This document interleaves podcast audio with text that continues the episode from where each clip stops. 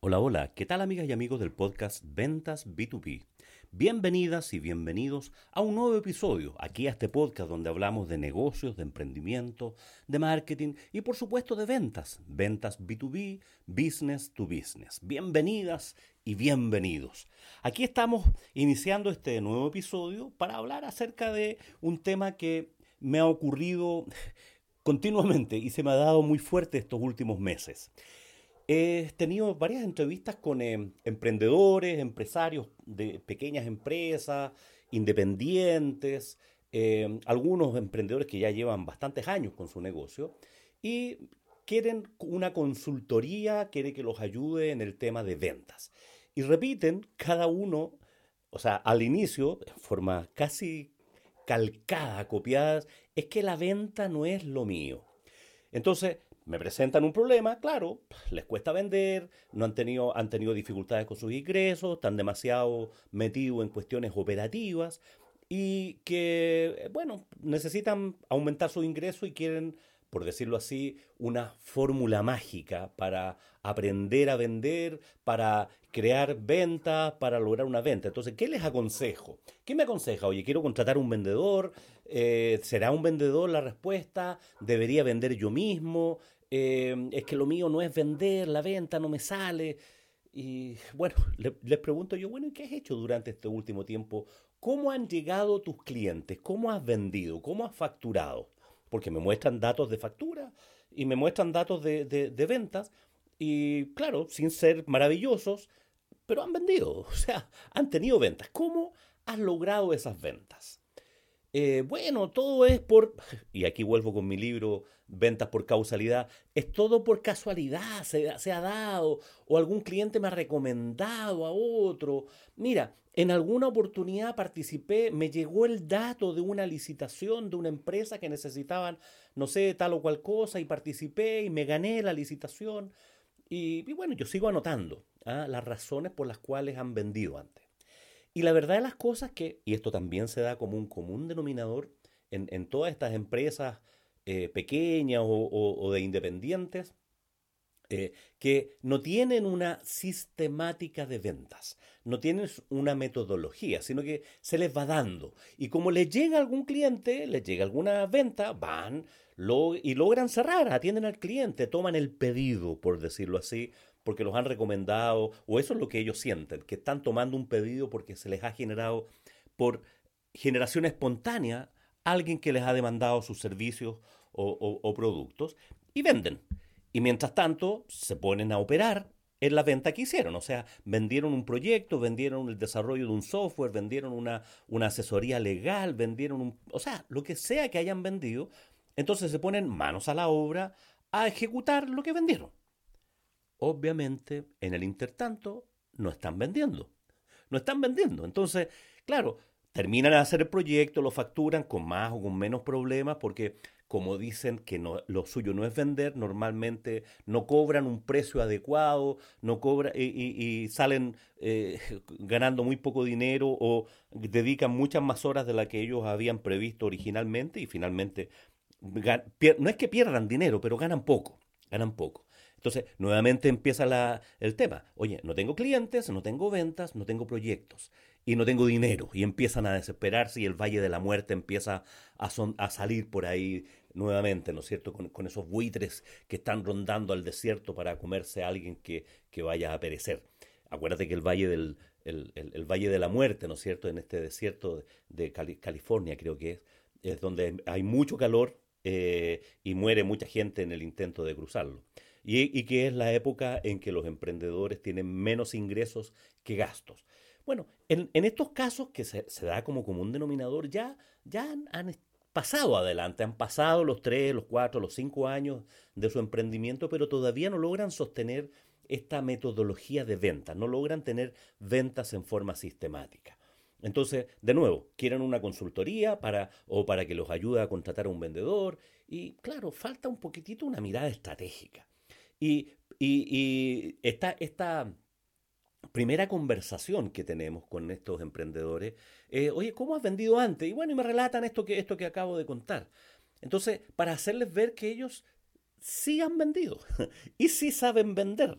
Puede ser que lo que les falte es una cierta, sistema, cierta sistematicidad. Porque también la confesión es que, oye, si yo logro hablar con un prospecto de clientes, si yo logro que me dé una reunión, yo tengo argumentos para, para venderle.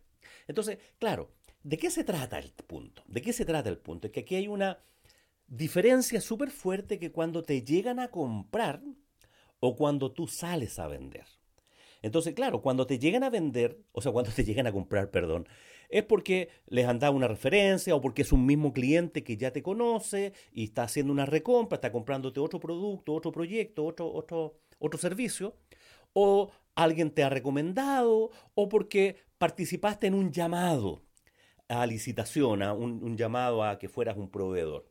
Entonces, te llegaron a comprar. Entonces, claro, si te llegan a comprar, no tienes internalizado que lo que estás haciendo o lo que has hecho antes también tiene que ver con ventas y que es desarrollar una imagen, eh, atraer demanda, hacer algo de marketing, aunque intuitivamente no lo, tienen claro que están haciendo eso. Pero están haciendo eso. Entonces lo que falta también es reforzar eso.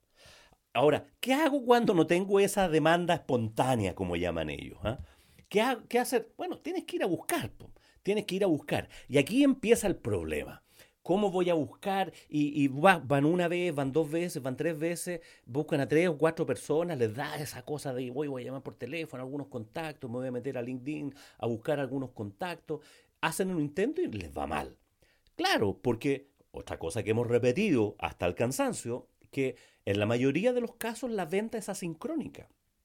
O sea, el momento en que, o sea, si el cliente te viene a buscar, hay perfecta sincronía en que su necesidad con que tú seas el proveedor.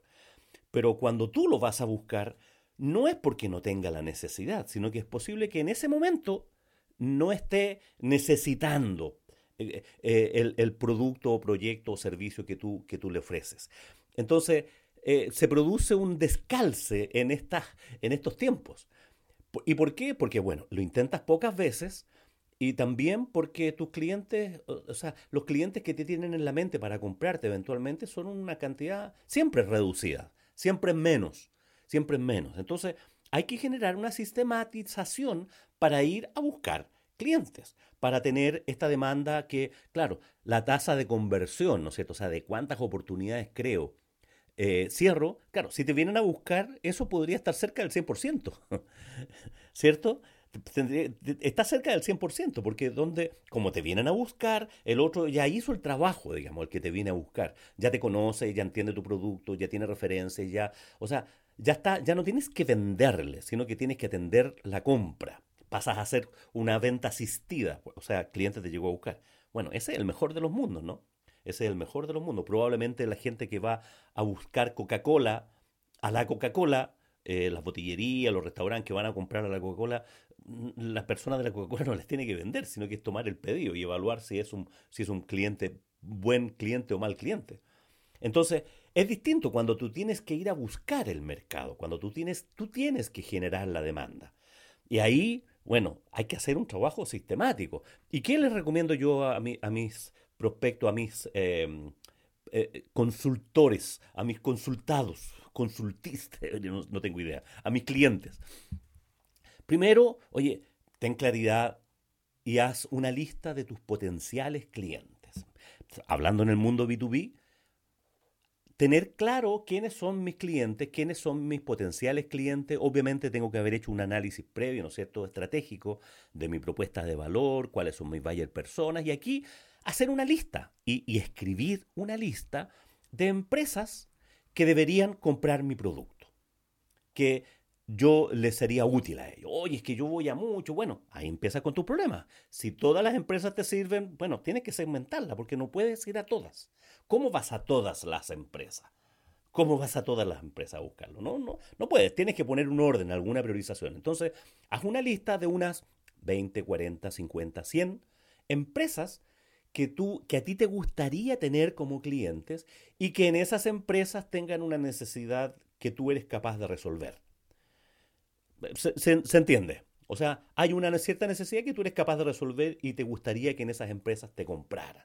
Por tamaño, por ubicación geográfica, por industria, por segmento, en fin. Ahí no me voy a meter, hay otros podcasts donde hablamos de eso, digamos, ¿ah? cómo segmentar. Entonces, pero haz una lista. Así, ponte en una planilla Excel. O, sea, lo mejor es que tienes un CRM, pero si no tienes una sistemática de venta, lo más probable es que no tengas un CRM. Entonces, vamos y haces una lista de sus clientes en una planilla Excel, de empresas. Luego, lo que buscas es en esas empresas cuáles deberían ser el tipo de ejecutivos clave que, el cargo me refiero, ¿no? ¿Cuál es el cargo clave que a ti te haría entrar. O sea, si vas a vender un software de recursos humanos, obviamente la persona, lo más probable, que la persona encargada de recursos humanos sea la más eh, clave para, para, prospectar, para llegar, para tomar esa decisión. Lo mismo si vas a, estás vendiendo, ¿no es cierto?, un CRM, ya que tocamos el ejemplo, lo más probable es que sea el gerente comercial. O si vas a vender, a vender un ERP, eh, sea alguien del área de finanzas. Eh, estoy eh, tirando ejemplos, ¿no es cierto? Pueden ser un montón de gente. Si vas a vender mantención de equipos, lo más probable es que el, gente de, el gerente de producción, la gente del, área de, de, gestión de procesos sea, sea la responsable. O sea, dependiendo de lo que tú ofrezcas, de cuál sea tu propuesta de valor, hiciste una lista con las empresas y ahora vas a identificar cuál es el cargo clave. ¿Cuáles deberían ser el ejecutivo clave, el cargo clave? Segundo, o sea, tercero, la lista de las empresas, ahora al lado le pusiste el, cargo, ¿no es cierto?, para cada uno de ellos, te vas a LinkedIn a ver quiénes son de esas empresas, si vas a buscar gerente de recursos humanos, quién es el gerente de recursos humanos de la determinada empresa que está, quién es el gerente de informática, quién es el gerente de finanzas, el cargo que, tú creas que, que, que es la mejor, el mejor tomador de decisiones y que le apunta más directamente al dolor que probablemente tienes y que tú puedes resolver. Y lo buscas en LinkedIn y ya tienes en LinkedIn, vas a encontrar su nombre, su correo, probablemente le puedes pedir contacto. Si no está en LinkedIn, lo puedes buscar en su sitio web, en la lista de ejecutivos. O sea, te las tienes que arreglar para identificar el nombre de, de los ejecutivos y los datos clave de esos ejecutivos. Y, oye, envíale una solicitud de contacto. Síguelo, mira, su, mira lo que publica, mira de qué se trata y pídele un, contacto. ¿Qué le vas a decir a ese contacto? Que solamente le vas a decir que, que te interesa mucho tenerlo en tu red de contacto, en tu red profesional. Punto. No más. Por favor, no le intentes vender por LinkedIn. No hagas eso, no hagas eso. Eso, eso es contraproducente, eso es pucho. Es alguien que no te conoce. Es alguien, es como vender en frío a alguien que, te, que tú sabes quién es, pero él no, no tiene idea quién eres tú. Entonces, no le intentes vender. Envíale un saludo, agradecer porque es contacto, si es que te acepta el contacto. La mayoría de las personas acepta los contactos, las solicitudes de contacto, a menos que sea una cuestión muy sospechosa. Pero en general se, se aceptan se aceptan. Pero más o menos se estima que algo así como el 60-70% de las personas a las cuales se les pide contacto aceptan el contacto. Aceptan el contacto. A menos que sea una persona demasiado famosa y que ya no acepta contacto, sino que solamente que sea su seguidor. Bueno, si, si pasa eso, lo sigues. Y a la semana siguiente, que te aceptó el contacto, no tan pronto, le puedes enviar alguna información breve, que sea, que sea de su interés. Oye, me encontré con este, con este caso y, tiene que ver con, una noticia que está en tu industria y veo que están con problemas. ¿Cómo les ha ido a ustedes con esto? Punto. O puedes empezar a decir, oye, mira, nosotros tenemos un producto o un servicio que se dedica a eso. ¿Tienes problemas relacionados con eso? Ya a estas alturas, si tienes eh, o sea, el contacto por LinkedIn o si tienes la posibilidad de acceder a su a su correo electrónico o a su teléfono, bueno, pídele una entrevista, pídele una reunión. Pídele una, una reunión, o sea, si lo puedes llamar por teléfono, si le puedes mandar un correo, sigue mandando la información. Hablan por ahí los entendidos, ¿no es cierto? Que uno de cada cinco, o sea, de cada cinco comunicaciones que tenga, ten cuatro primero que no sean de ventas, sino que sean de información de valor para la otra persona para que te empiece a ubicar. Eh, coméntale su, si, publica, si hace publicaciones en LinkedIn, coméntala, eh, repostéala, ponle el, ponle el dedito para arriba, en fin. Ubícate la forma en que te vea. Hazte visible para ese potencial prospecto. Y lo que tienes que hacer ahora es pedirle una reunión. Pedirle una reunión. Ya te conoce, no le pidas la reunión a la primera. No cometas ese error. Pídele una reunión em, ya cuando, cuando te conozca un poquitito más. Un poquitito más. Y esa reunión no se trata de, o sea, no se trata de venderle sino que se trata de, pedir, de venderle una reunión. Esa reunión puede ser telefónica, puede ser una videoconferencia o puede ser una reunión presencial.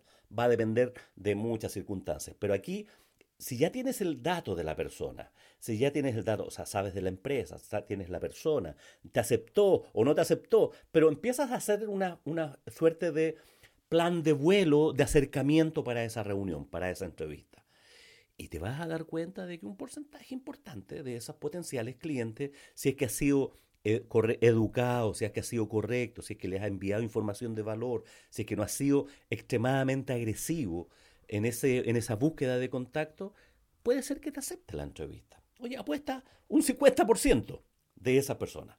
Si va, ya tienen la entrevista, bueno, en la entrevista ya va a pasar otra cosa, digamos, ya se van a conocer y empieza el proceso ya de ventas, de escuchar necesidades, de, de hacerle más preguntas, en fin, ya empiezas la conversación de ventas, pero esa conversación de ventas tú me dijiste que ya la habías hecho otras anteriores, que lo que te faltaba era crearte oportunidades. O sea, el punto no es el tema de la venta, sino que es una demanda, una generación de demanda continua y sistemática, de tener ojalá tu agenda de reuniones eh, llena. Lo que más cuesta en este mundo es prospectar. Y prospectar de la forma en que te estoy diciendo yo. No se trata de llamar por teléfono a todas las personas que se te crucen por delante.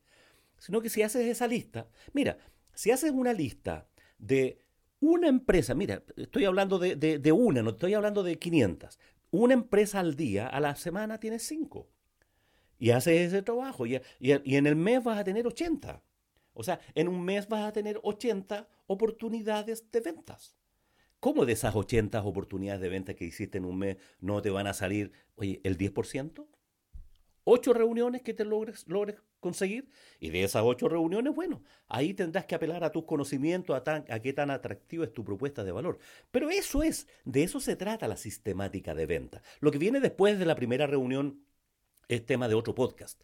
Y, es tema que probablemente la mayoría ya, ya domina con, estos podcasts o con, o con su intuición, con su forma. Entonces, si en la primera reunión, si logras esta reunión y en la primera reunión no lo arruinas todo, porque la primera reunión es como una bala de plata, eh, y haces preguntas y tienes una conversación agradable, una conversación que sea atractiva, eres capaz de escuchar, de entender y empezar a hacer una aproximación de, esta, esto que hemos hablado tantas veces, ¿no es cierto?, de vender sin vender, sin, sin ser demasiado agresivo, sino que escuchando y contándole a tu cliente, oye, cómo has resuelto ese mismo tipo de problema en otros clientes, por ejemplo, puedes llevar una presentación, pero, pero no, no, no, no hagas eso. Quizás en otro, en, otro, en otro episodio vamos a hablar un poco qué hacemos en la primera reunión y de ahí en adelante. Pero aquí lo que quiero decir es que esa, esa explicación, esa chiva, como decimos en Chile, esa chiva, esa mentira, de que es que la venta no es lo mío, no.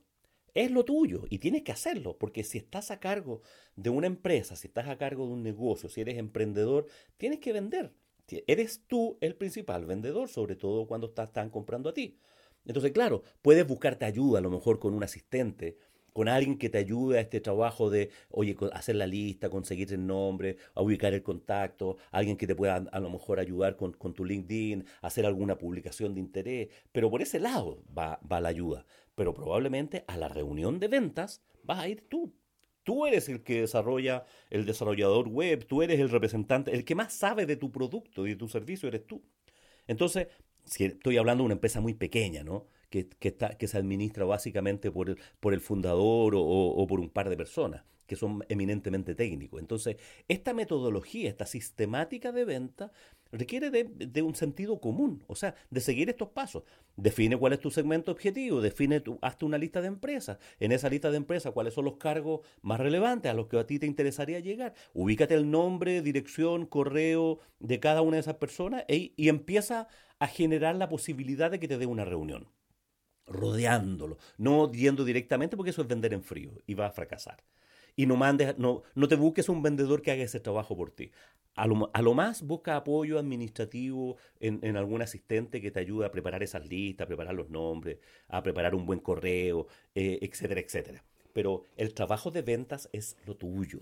el trabajo de ventas es lo tuyo. Lo que a ti te cuesta es lograr tener esa, esa sistematicidad para lograr reuniones. Y eso, y eso es, como ya te lo dije, no aquí no hay una ciencia oculta. Ni, aparte, ojalá que tus clientes te sigan recomendando, ojalá que, que, que siga llegando gente a comprarte, ojalá que sigas participando. También eso es parte de generación de oportunidades. Pero eso es muy básico. Entonces tienes que tener una metodología, una sistematicidad para generar demanda. De eso se trata.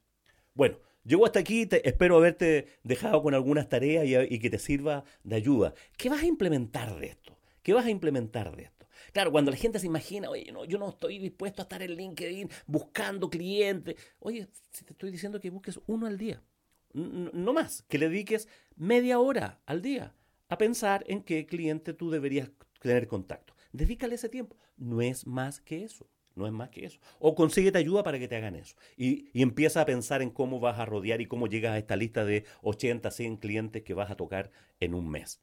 Y con eso te aseguro que vas a tener más, más ventas de todas maneras. Llego hasta aquí agradeciéndote porque estés del otro lado, como siempre, y esperando que, por supuesto, tengas un muy buen día y, por supuesto, que tengas muy buenas ventas.